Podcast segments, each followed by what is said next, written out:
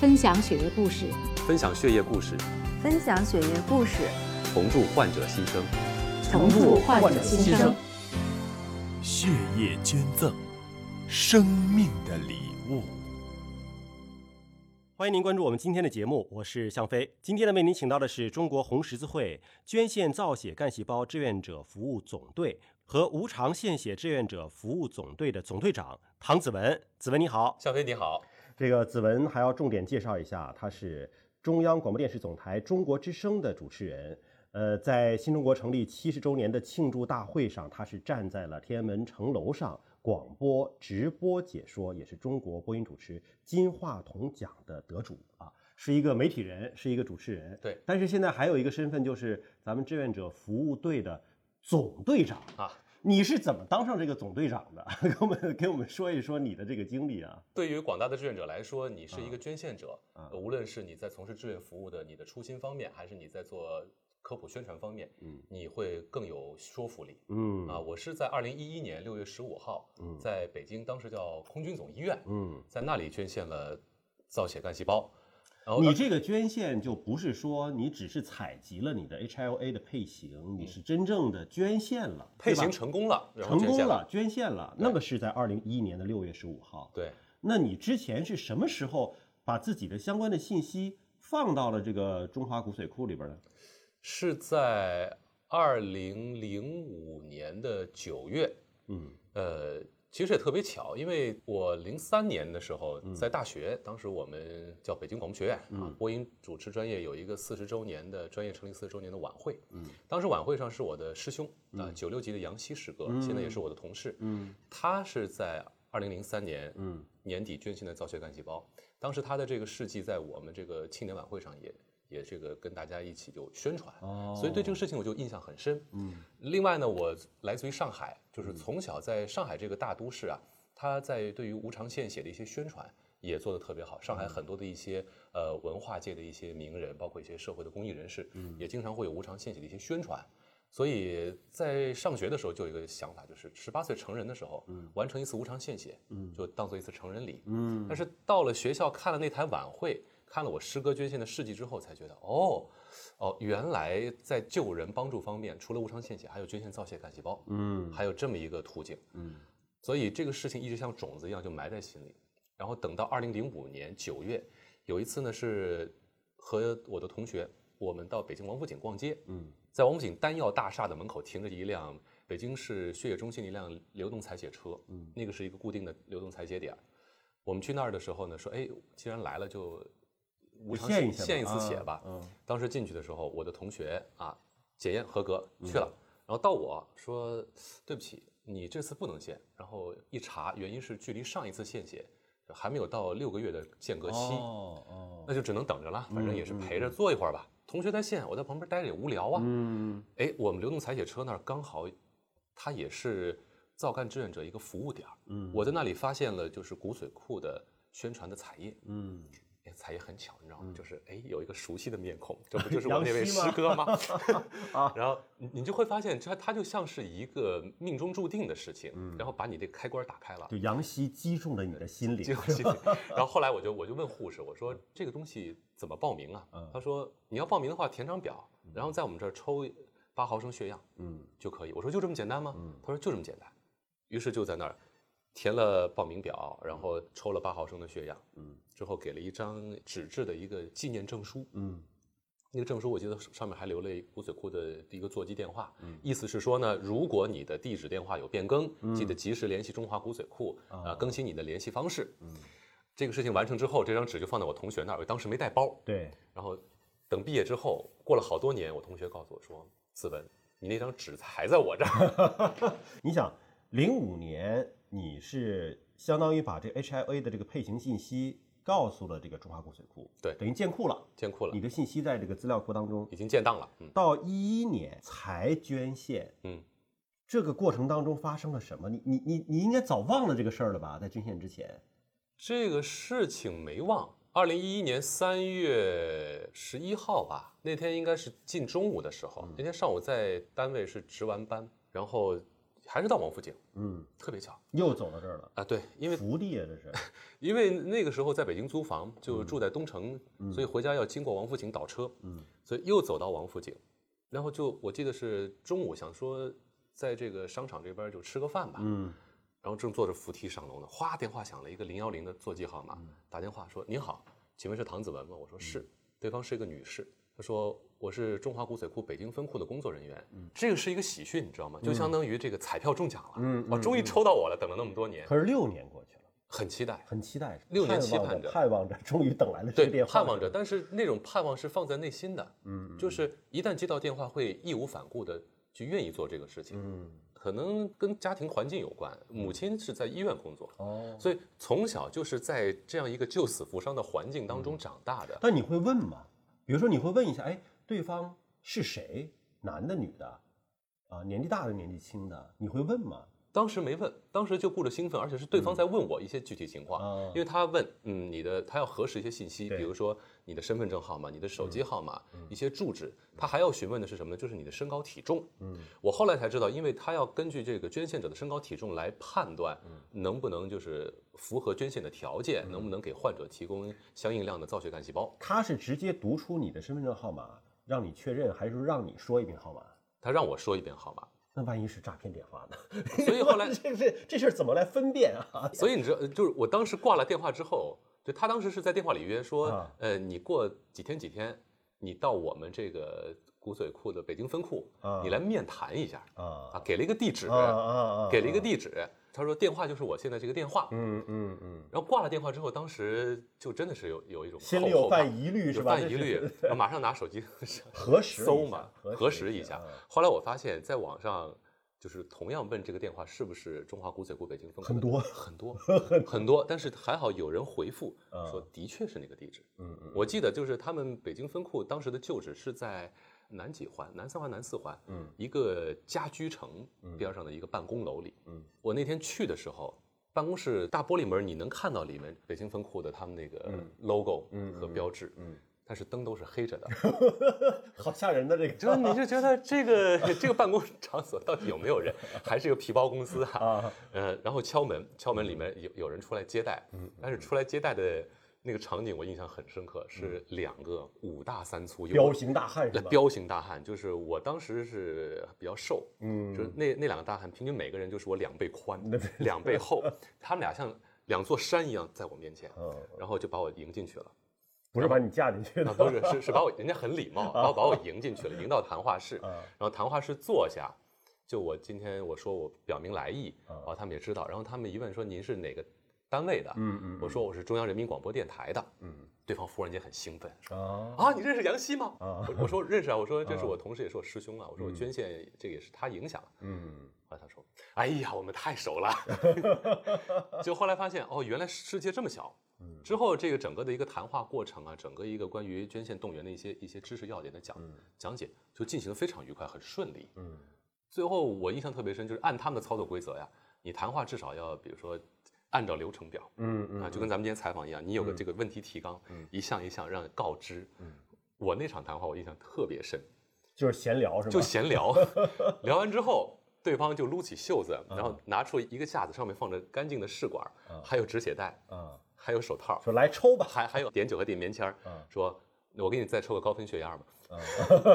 直接来吧，就直接来吧，啊就就那样一种场景去做的面谈。嗯当然，这个事情我在得到那个消息之后，我呃第二天上班的时候，直接给我这师兄也打了一个电话。嗯啊，我记得我师兄给我的鼓励特别大。嗯，他当时他其实比较担心的就是说，在所有捐献者的这个完成捐献之前啊，嗯，这个过程当中其实阻力最大的是家人的不同意和反对。嗯呃特呃特别是反对，因为不同意你可以做通工作让他同意，但是那种强烈的反对往往会给志愿者造成很大的心理影响。所以你在做这一切决定之前，有跟家里沟通过吗？我做这些事情之前没有跟家里沟通，因为我觉得没有必要。嗯十八岁成年了，你完全有民事行为能力，对自己的所有行为负责。对，更何况这个事情它是对于你的健康没有任何影响的。但确实出现过一些，比如说呃，伴侣强烈反对啊，嗯或者是父母强烈反对啊，最终导致配型成功的人捐献失败的，这个是有这样的案例的。所以你配型成功了是个你你心里觉得很高兴的事儿，但有没有想过说把这个事儿跟父母或者跟家里人再备个案，让他们心里有底，别到时候真到捐献头上了，强烈反对啊。有想过要备案，啊。很巧，就是当时捐献是安排在六月，嗯。然后呢，我刚好六月初要回一趟家，啊、我的堂兄要结婚，那都临近了呀。嗯、对，临近了呀，对呀，临近再再说一声呗，对吧？但是之之前就是刚得到消息之后，后来给我师兄打电话的时候，他在电话里给我一个鼓励特别大，他说我为你也感到特别高兴，嗯他说如果你需要的话，我可以陪着你去上海，跟你父母面谈。嗯我说我先自己做做工作，如果不行的话，再请师兄出马。但后来我就回我就回家之后见到父母谈这个事情的时候，我觉得还比较顺利，因为毕竟就是母亲在医院工作的关系，所以对这块儿他还是比较了解的。嗯但是作为父母嘛，担心是肯定会有的，因为他们担心的是就是我一个人在北京完成这个事情，他们总担心没有一个人在身边照顾你。他们害怕，万一有什么情况，你个人能不能应付啊？借机催婚啊，这这是一个核心问题。所以后来做说服工作也做得比较好，就是他们也同意了。而且我后来跟我母亲说，其实，呃，因为我是在跟呃分库的工作人员面谈的时候，当时也因为熟嘛，嗯私人关系也算是有点小小的违违规，我就询问了一下，我说对方是多大年纪，男的女的，嗯还追问了一个问题，嗯我说是不是少数民族？嗯因为有有种缘分，因为我大学室友是蒙古族，哦啊，特我们俩是拜把子的安达，嗯啊，后来对方就看我，咱们那么熟嘛，嗯就也是躲着我。他翻了一下档案，嗯他后来告诉我一些基本信息啊，他说对方是一位女士，嗯他说比你年纪大，嗯据说还有个年幼的孩子。嗯然后我问他，我说是不是少数民族的时候，对方告诉我说，他说怎么那么巧，还真是个少数民族，是蒙古族。嗯哦，当时我就觉得，哎，这好像是一种缘分。嗯所以回去我跟我母亲在谈这个事情的时候，当时我就跟他们说，我说我要帮的不是一个患者，我说对方是一个妈妈，嗯还有个孩子，嗯可能是这一点，我觉得打动了我的母亲。嗯我父亲是一个就是不善言辞的人，嗯他对于一般我的一些决定，他不会有太多的一些反对，他通常只会来一句就是说你照顾好你自己。嗯嗯，母亲可能会想的比较多。就说到这一点的时候，就说到我说我帮的不光是一个患者，还是一家人的时候，还是一位母亲的时候，她的心软了，嗯最后同意了。嗯，本来是要跟着到北京，有一个人要陪着我捐献的，嗯但是后来比较不巧，我的奶奶当时这个腰椎骨折，摔伤了，哦他们俩就必须留在上海照顾老人。嗯所以当时就我一个人过来。我后来跟我父母说，我说没关系，我说我在北京生活工作这么多年，我说那么多同学在这儿呢，还有那么多同事，我说更何况那个捐献采集的过程也比较简单，嗯我说而且离我们单位又很近，嗯，我说我一个人没有问题。其实内心还有一点想法，就是我之前在跟北京分库工作人员、跟他们的负责人在在了解，他们也去过我们单位，去过电台，跟我们的领导也拜访过，也也跟我们领导讲过整个捐献采集的一些过程。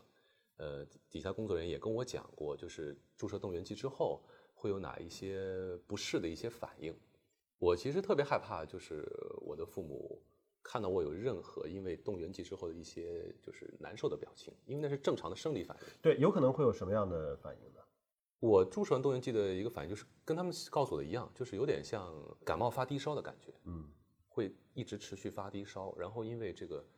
血这些细胞就是从大关节啊、大骨髓腔在产生，所以你的关节各个一些大关节会非常酸胀，就有点像是那个感冒发烧、全身疼的状态。嗯我记得当时还有一个问卷调查表啊，记录打动员剂那几天啊，从头到胳膊到胸到背啊，包包括所有这个生理反应的一一些指标，你来那个做一个填表问卷。嗯，那我当时就觉得是能够感受到那种反应，嗯啊，能感受到那种反应。反应最大的几天啊五天，是持续打吗？还是说打完之后等五天？不是每天持续打啊每因为天都要打它的这个造干的这个动员，它它是按照整个的一个采集的一个一个标准流程，嗯它是一个完全标准化的一个医学操作流程。所以它是有一个倒计时表的。倒计时表你六月十五号你要来捐赠，嗯那么在这之前的五天，就每天都要去医院去打这个，是吗？对，六月我记得应该打第一针是六月十一号，嗯，然后打针就是一针的事儿是吧？打针就是跟就是就是在在肌肉注射。肌肌肉手臂的肌肉注射，嗯嗯嗯嗯。打完了之后，你需要留院吗？还是说就回家了？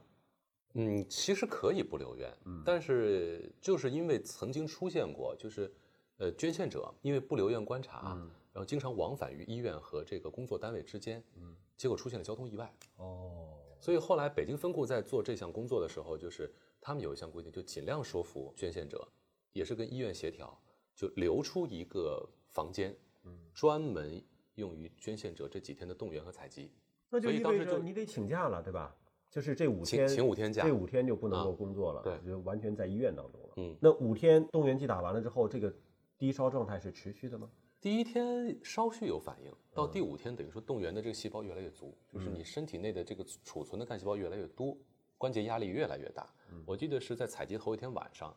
呃，是真的睡不着。当然，因为第二天采集兴奋，还有一点就是确实这个压力很，就是各方面这个关节压力关节压力啊，各方面比较大啊，酸疼的很难受。嗯嗯，但是自己心里也告诉自己，其实我这点难受，你真的和患者做化疗和承受病痛相比，根本不算什么。嗯嗯更何况你第二天采集完了，这些压力全部释放，一身轻松。嗯就是我觉得这是一种考验，你必须要扛过去。嗯而且你为了救另外一个人，这是你必须经受的一个考验，就有点像小时候看武侠电影，嗯，就给人传输功力推功过推功过血那种。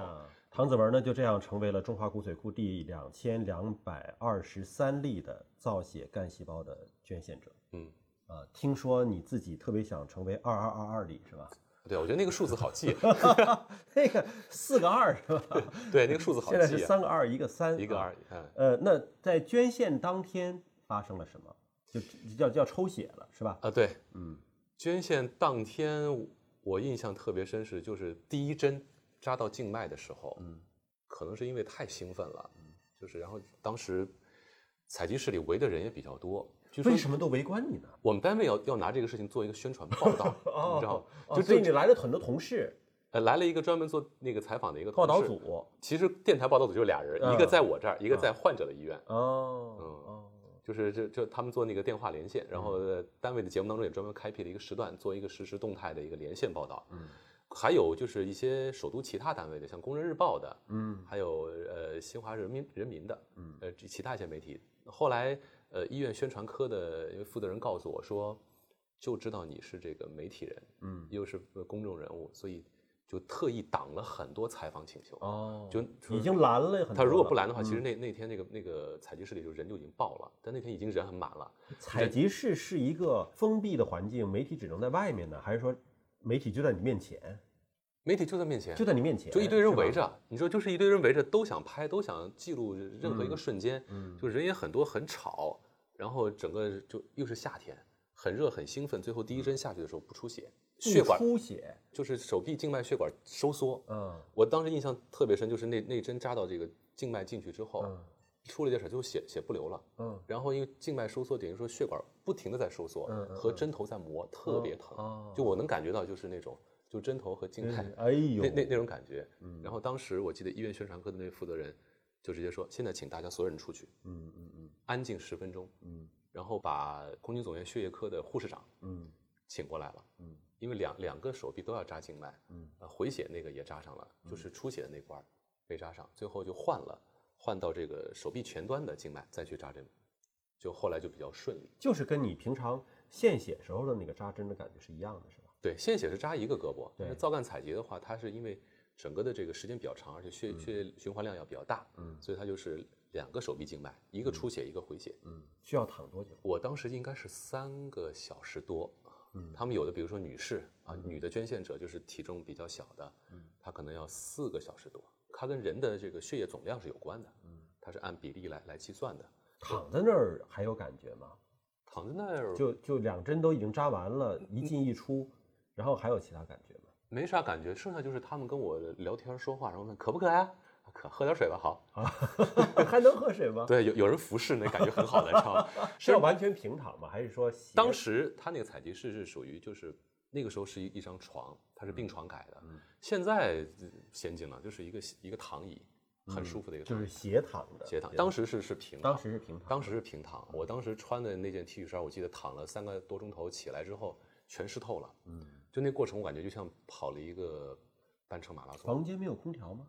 房间呃有空调，但还是会流汗。嗯啊，因为它是为了身上还盖着一条薄被，很消耗体能吗？这事儿我觉得是热的。热的，就 是热我觉得是他那个床，因为他病房是里面是这样的，嗯，他开着空调，嗯，但是呢，他又怕你这个空调吹久了着凉，太冷所以它底下是垫着一条褥子，上面盖着一条薄被，哦所以整个的就是你尤其后背你在那儿躺着，就几个钟头完全不怎么动，不能动。嗯因为你要动的话，你这个针针的针头的位置会变化，嗯嗯嗯，它会影响到整个采集，嗯，而且针头在里面变化，它又会和这个血管摩擦，嗯啊，也会让你产产生不适，